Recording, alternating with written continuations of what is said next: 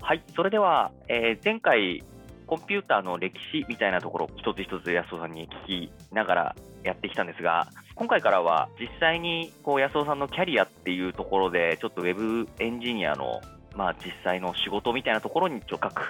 聞いていきたいなと思ってますんで、また今回もよろしくお願いします。はい、よろしくお願いします。はい、じゃあ、まず安尾さんのキャリアっていうところなんですけど、まず、なんか最初にこうエンジニアに触れたみたいなタイミングとかって、なんかあったりしたんですか、プログラミングみたいなのに触れたタイミングみたいなのは。あそうですね、僕の場合はだいぶ早くて、実は小学校の時だったんですね。小早っはい、小学校、へええ、どういうことしてたんですか、小学校で。えっ、と、その時はあの父親がパソコンを仕事で使っていてえー、はいはいはい。で、そのパソコンをちょっと借りて、ゲームをやってたのが一番最初のきっかけなんですよ。え、結構、ちょっと言い方あれですけど、昔の、昔じゃないですか。そうそうそう。えはい、ゲームとかってあったんですかゲームはね、実はゲームって昔からあって、えそー、の前前回喋ったコンピューターの歴史みたいなところも、はい。あの多分一般の人が使うより前にマニアの人がゲームを作るみたいなのが早かったりしたんでゲームは昔からかあるかなそうなんですね。へそうそうえそうでただ僕が触ったのははい。あれは何年くらいだろう1992年くらいとかなんだけどおーそはいの頃はもう結構ね、パソコンを仕事に使う人も出始めてきていてはいはいはい。ゲームソフトも結構そろ揃いつつというかへ普通にあっえた時代、へえ画面は白黒だったしはい。うちの親が持ってたのはノートパソコンなんだけど、はい。なんかもうスペックもむちゃくちゃ低いし、そん な、そんな時代ですね。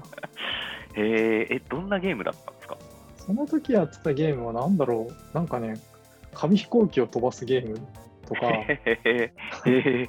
なんかすごい変なゲームで、紙飛行機が飛んでくるんだけど、はい基本的に重力に従ってこうどんどん落ちてくるのを、はいなんかこう下からたまにこう空気が吹き上げてるゾーンがあって、はい。そこであの頑張って紙飛行機をとどまらせると紙飛行機がどんどんどんどん上に行って、そこから抜けるとまた紙飛行機が落ちていくみたいなああ、なるほど。どこまでそんな長感じくでそうよりとどこまでこう稼げるかみたいなやつですね。 そうそうでもそれがなんか家の中をどずっと進んでいくゲームで最終的には、なんか猫パンチ繰り出してくる猫を避けてクリアっていう へえちょっと、ちょっと面白そうですね。そうそうそうっていう結構ね当時としては画期的なゲームでそれにハマったりしていたのがなんか最初にパソコンに触れたきっかけみたいなとこはいはいはいはい。あじゃあ結構その家庭にそのパソコンが身近にあった環境ではあったんですね。そうですねはいはいはい。で、プログラミングしだしたきっかけみたいなので言うと、その、はい同じ同じパソコンなんだけど、えーあーうちの親が使っていたのは Mac、Macintosh で、はいはいはい。でその Mac には必ずハイパーカードっていうアプリケーションが当時入っていたのね。はい。で、そのハイパーカードっていうアプリケーションは何かっていうと、はいあ。の、Mac を作ったビル・アトキンソンっていう超天才プログラマーがいるんですけど、はい。その人が作ったソフトで、何かというと、なんかこう、紙芝居みたいなものを作れて、紙芝居っていうとちょっと伝わらないかもしれないけど、なんかこう、いいろんな絵が描いてあるその場面と、あとはそこにボタンとか、テキスはいはいト入力欄とかいろいろ組み合わせて、ではいこ。のボタンを押したらこの紙芝居1枚目に行くとか、このボタンを押したら紙芝居3枚目に飛ぶとか、へそういうふうえになんか簡単なプログラミングをすることで、はないんか。いろいろゲームを作れたりとか、なんか例えば人によっては家計簿ソフトとか作っちゃったりとか、そういうことができるハイパーカードっていうね、ソフトが当時あったんですよ。はい。で、それが自分的にも面白くて、なんかいろいろえーかんすごく簡単なゲームを作ったりとか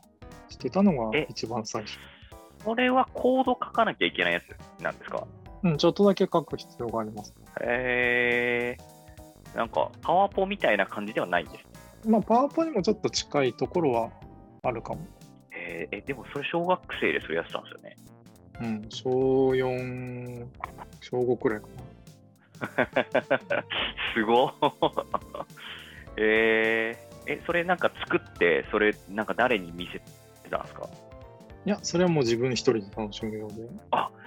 そうなんですね。え作ってこれ見せて自慢しようみたいなのが、そう 特に自慢しようとかなくて ああ、なるほど、そこが違いますね、僕とは。なんかボタンを押すとボールが反射して面白いなみたいな、えーなんか自分で作った通りに動くのすごい面白いなみたいなのが最初のきっかけですねああ、なるほど。じゃあもうその辺でなんか自分で作って、でも作ったことに満足できたってことですもんね。うんそうですねなるほど。えー、面白い。そういうのもじゃあ触りつつ、でそれが多分一番最初のきっかけではい。 で本格的にプログラミングやり始めたのが中学生の時でも早い。早い。えでその時は、えーとはい中学校の技術の授業で、ー、はあい。のベーシックっていうなんか初心者向けのプログラミング言語があってはい。それをなんか初めて触ったんですよ。えー、あ、技術の授業で。そうそうそうへーいつか授業授業の中だったかちょっとはい課外授業的なやつだったか忘れたんですけど、はいはいはいはい。なんかそういうのがあってでなんか技術の先生が簡単なプログラミングの雑誌みたいなのとかを見せてくれて、はい。これなんかここに書いてあるプログラムを打ち込むとゲームができるんだよみたいなはいはいはいはい。のを教えてくれて、そっかと思ってこう頑張って打ち込んだらなんか簡単なゲームができて、もうすげえなっていうのがああ最。初の本格的にプログラミングした経験かもですね。へえ。あーじゃあ、きっかけはその学校の、まあ、多分授業だったみたいなところなんですね。そうですね。へえ。あーそれでまあ、ちょっと、あこんなんできるんだみたいなところを。うんなんかやっぱりその当時すごく思ったのがはい。なんかプログラミングってなんか自分の考えたことが実際に現実になるみたいな感覚がすごくうんうんうん。面白くて、はいなんかこう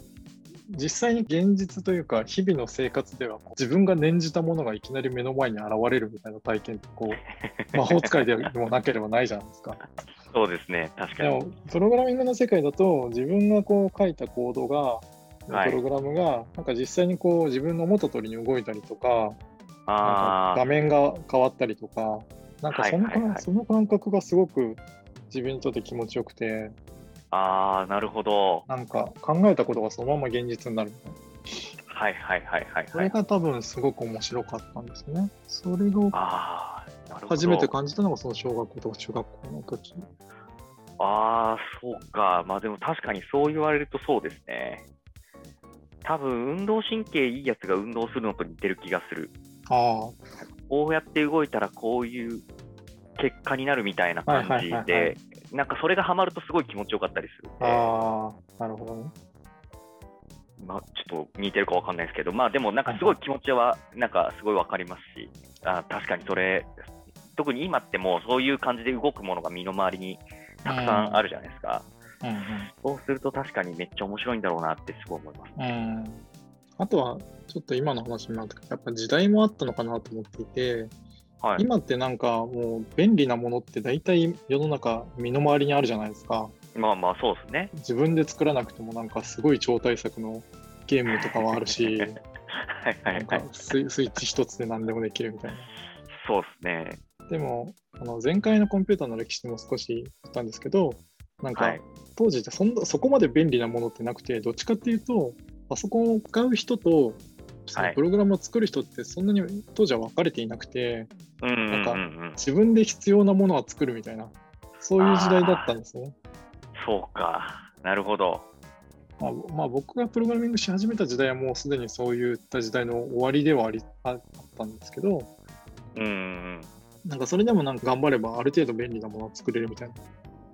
時代だったんで、えー、そっか。ないなら作ってやろうっていう発想がすごいですね。そうそうそうそうプロの人が作るものでもなんかそこまで手がこ込んでるように見えないみたいな例えうばーん今のプレイステーション5のゲームソフト作ろうと思うと多分、はいね億単位のお金と数百人のスタッフが必要み たいな